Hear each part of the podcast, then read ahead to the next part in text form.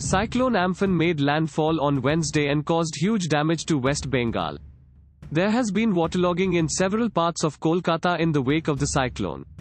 Electricity in several parts of the state was cut off as trees got uprooted and disrupted the line. It is one of the worst cyclones which the city has faced for a long time. Cyclone Amphan is very likely to weaken into a deep depression during the next three hours as per the India Meteorological Department IMD. Thanks for listening to the latest news Suno. Download the latest news Suno app or visit latestnewssuno.com to listen the news in less than 60 seconds.